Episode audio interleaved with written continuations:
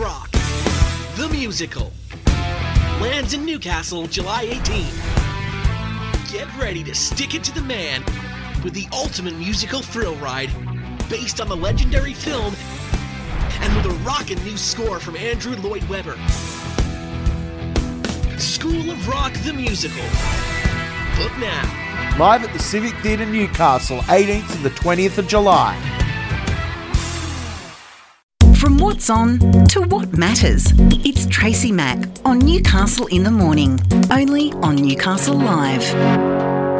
Since taking over professional football from the governing body in 2020, the Australian Professional Leagues, or the APL, has delivered a new brand, a new competition, a major broadcast rights deal, and significant capital investment from Silver Lake.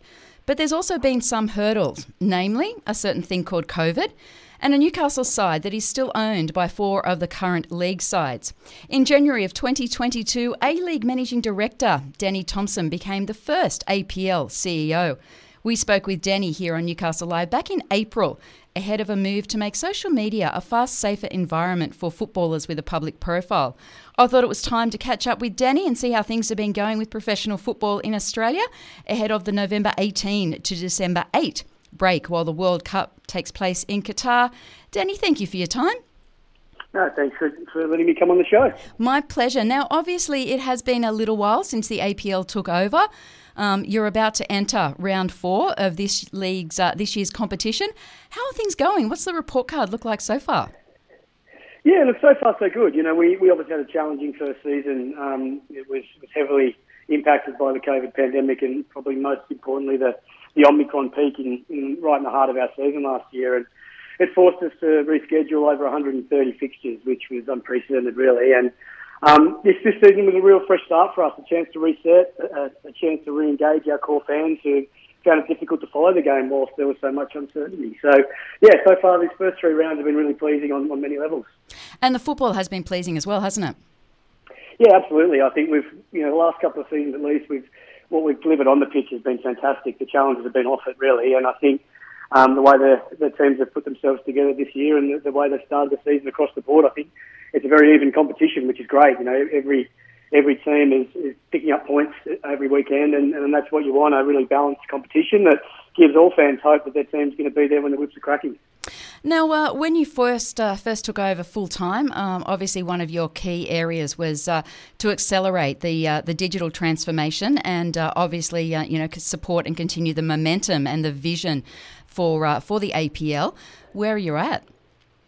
Yeah, look, it's been a, a really great start to the year. You know, we we built the infrastructure um, over the course of the last 12 months, both digital and data, to, to underpin the strategy, as you as you pointed out, and the investment we're making in that um, that was made possible by the partnership with, with Silver Lake has, has been really pleasing. But last year, with those challenges, it was really difficult to, to ingest the content that really drives sort of bees to the honeypot. And, and you would have seen so far this year, yeah, the content uh, proposition that we're we're distributing both on uh, multi channels, whether it be video, audio, or, or, editorial across all our platforms, has, has been at a completely different level to the game seen before. And probably most notably, our all access documentary series. It's a huge undertaking, mm. 30 episodes of fly on the wall, week in, week out um, coverage of, of the biggest stories in the game. And, you know, the Charlie Austin one last week with Brisbane Roar has already over a million views um, on our platforms, which, you know, that, that puts put it in perspective, you know, it's 10x what we would have been getting um, at the at the end of last season. So a really major major shift in consumption, which is really encouraging. The other great uh, great thing that we've seen this year is an improvement on uh, on Paramount's uh, coverage of the match. Obviously, there were a few criticisms last year. Was that something that you looked at in the off season?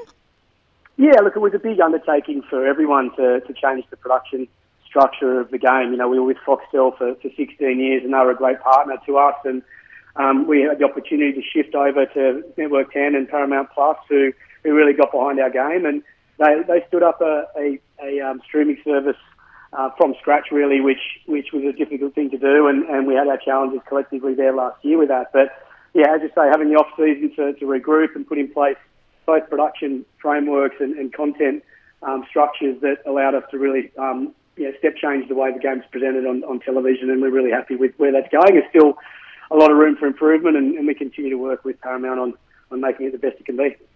At the moment, Danny, we've got two games on free to air a week. Is that enough?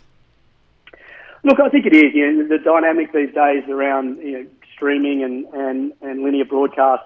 You know, our one great strength of our code is that we're the biggest sport in the country for under 35s, and, and they're digital natives. They're consuming they're consuming their sport in, through digital channels and, and, not through linear broadcast. So, you know, we want to we want to put our product in front of where our, our key consumer base are, and that's the younger demographic, and they're all, as I said, digital natives. So I think that balance is right. You know, we shifted from one game to two, and the really important move for us was ensuring that every female game in the A League Women was live and free on, on 10 plays. So, um, yeah, that, that's that's what good partnership looks like. We sat down with 10 and we asked for a few tweaks to our contract, and and they were, were willing to support it. So I think we've landed in a good place. Yeah, look, anything that improves uh, improves, you know, people's exposure to the game, and as you said, you know, the the A League women, that is where the growth is going to be seen in a in a big way. Are you looking forward to that kicking off? Yeah, absolutely. We made a conscious decision to pause the A League men for the World Cup and and give the the women's game some clear air for the first time. Which, um, you know, obviously the World Cup's going to be going on, but it's in a completely different time zone. So um, in our, our, our wake time zone, um, the A League women will be kicking off, and we look forward to really putting our focuses into that. And you know, our broadcast structure, we're going to be launching a, a new show to support the A League women, which which I think will be a pretty one of its kind in Australian sport at least that we'll announce in the coming coming days. Danny, obviously uh, the women's game uh, it's worked very, very well. In particular, the double headers worked uh, extremely well, in, in particular here in Newcastle. The Newcastle Knights have done extremely well also with uh, putting their men and women on at the same time. Is there going to be a focus on that at all in this coming season, or are we going to continue to see them as, uh, as separate entities? Well, I think like we've done previously, it'll be a balance. You know, it's interesting. It does divide both players and and stakeholders in the game. Some players love the double headers and playing before or after the men, and mm. and um, some prefer to be at a standalone venue where they know that everyone who's in the stand has come there to see them play. So I think that the game, like all things, is a bit of a balance. Um, you'll see this year with the fixturing, there'll be a, a bunch of double header fixtures as well as a lot of standalone ones. So I think we'll find the right balance again. So I'm going to ask you the same question that I ask Shane Mattiske every time I have him on the uh, on the program. Obviously, the CEO of the Newcastle uh, Jets. Where are we at yeah. with the ownership? Uh, because of course we're still owned by four of the other A League clubs. Um, where are we up to with the ownership and uh, and that going somewhere somewhere in the next uh, in the next short term period, I suppose. Yeah, look, I think the, the, four owners did an amazing job to step in at the time to, to really ensure and, and secure an A League license in Newcastle. You know, we've said from the beginning the A League needs a strong club in Newcastle. It's a, a foundation club and a, and a, really strong football community, and, and, we want to make sure we serve them well. But my point about serving them well is really important. We, we can't afford again to go down a path of ownership that doesn't stand the test of time and doesn't continue to invest in the club in Newcastle, and, and that's why we stepped in. Um, we, we're in active negotiation with multiple parties and have been for, for many months now around trying to find that that new owner, but we're not rushing into it. The owners have said along this is not about money or anything like that. It's about commitment and having the right business partner because the structure of APL is such that we have 12 clubs and those 12 clubs are business partners. They're shareholders in the league. And we're trying to find a new business partner and one that's going to deliver for the product in Newcastle and for the league itself. So um, there's certainly uh, no, no shortage of conversations being had, and, and there, there's a couple there that I think will come to fruition sooner rather than later.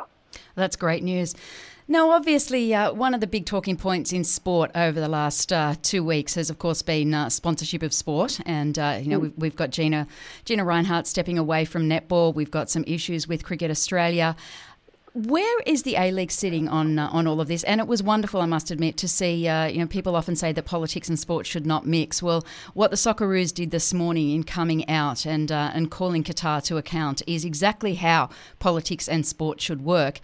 How are you finding the uh, the sponsorship area at the moment? Is it uh, is it tough, and are you having to, to look at uh, stakeholders involving the players now when you're looking at these sponsorship models?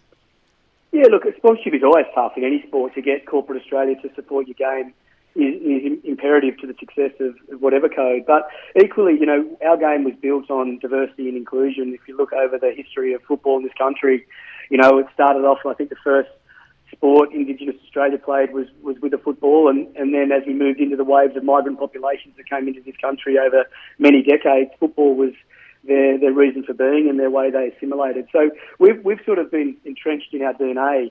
Um, that whole um, you know diversity and inclusion message, and and therefore I think when we go down these paths, we, we've probably got an easier um, process to take our players through because they very much get all that. But mm. I think the key message that we like to follow is, is engagement and consultation. You know, the minute you try and force things um, on playing groups or or stakeholders without the appropriate consultation, um, it's often going to end in, in disaster. And I think that's what we've seen in, in the, the, couple of situations that have unfolded this last couple of weeks. But equally dating back to the, you know, the Pride jersey situation with Manly Sea Eagles and the NRL, I think you know it's about how you manage these things, it's how you educate, and how you get the, the right sort of buy-in. And if everyone's aligned, you, you end up in a good place.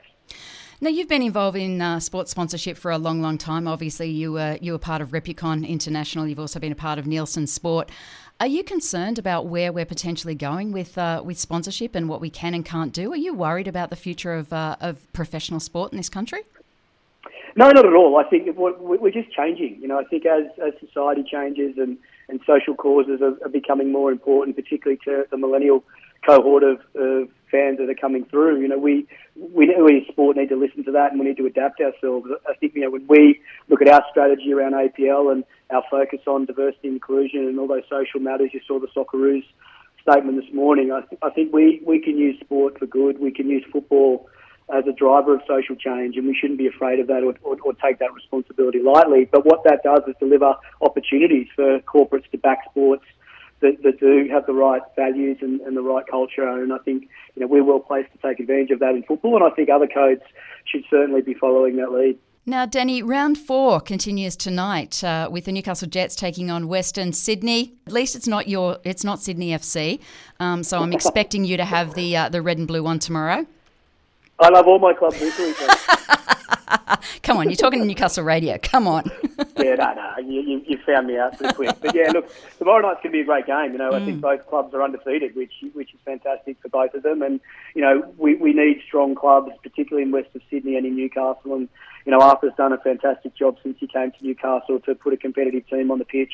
Yeah, with with the obvious constraints that, that he's had, and and you know, I think the way they've performed first two games, you know, the opening the opening, well, although the first game was unfortunately postponed, mm. round two game where Beka scored in injury time there was just a fantastic piece of entertainment. So I'm sure that the two teams will serve up the same entertainment tomorrow night. Fingers crossed, and hopefully it can be a third straight win for the Jets. That would be very nice against uh, against that uh, that black and red army down there.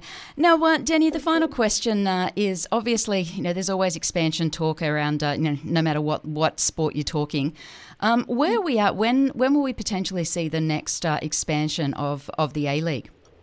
Yeah, we've made it pretty clear since we, we took over that we, we want to take A League football to as many underserved football communities in Australia as we can, and, and expansion's a key part of that.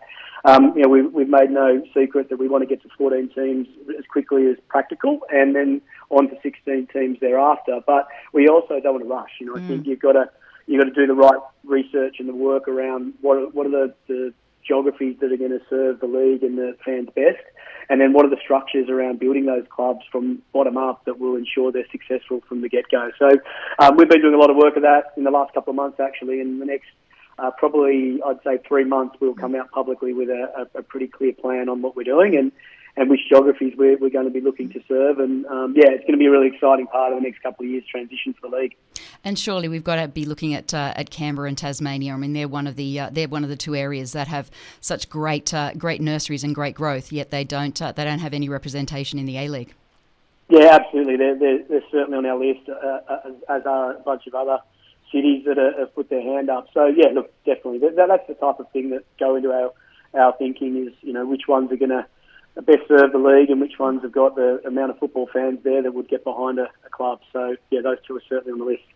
Well, congratulations as uh, as we do head into uh, into this season. It is uh, round four, so we're still early days, but it uh, it certainly is looking like a fantastic season, and uh, I'm sure yourself and uh, and the board of the APL must be very pleased on where we're at at the moment.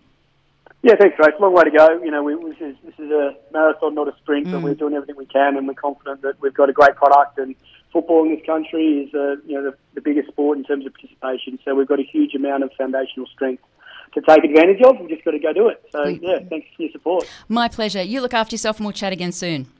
Absolutely. Thanks, Trace. Thank Bye. you.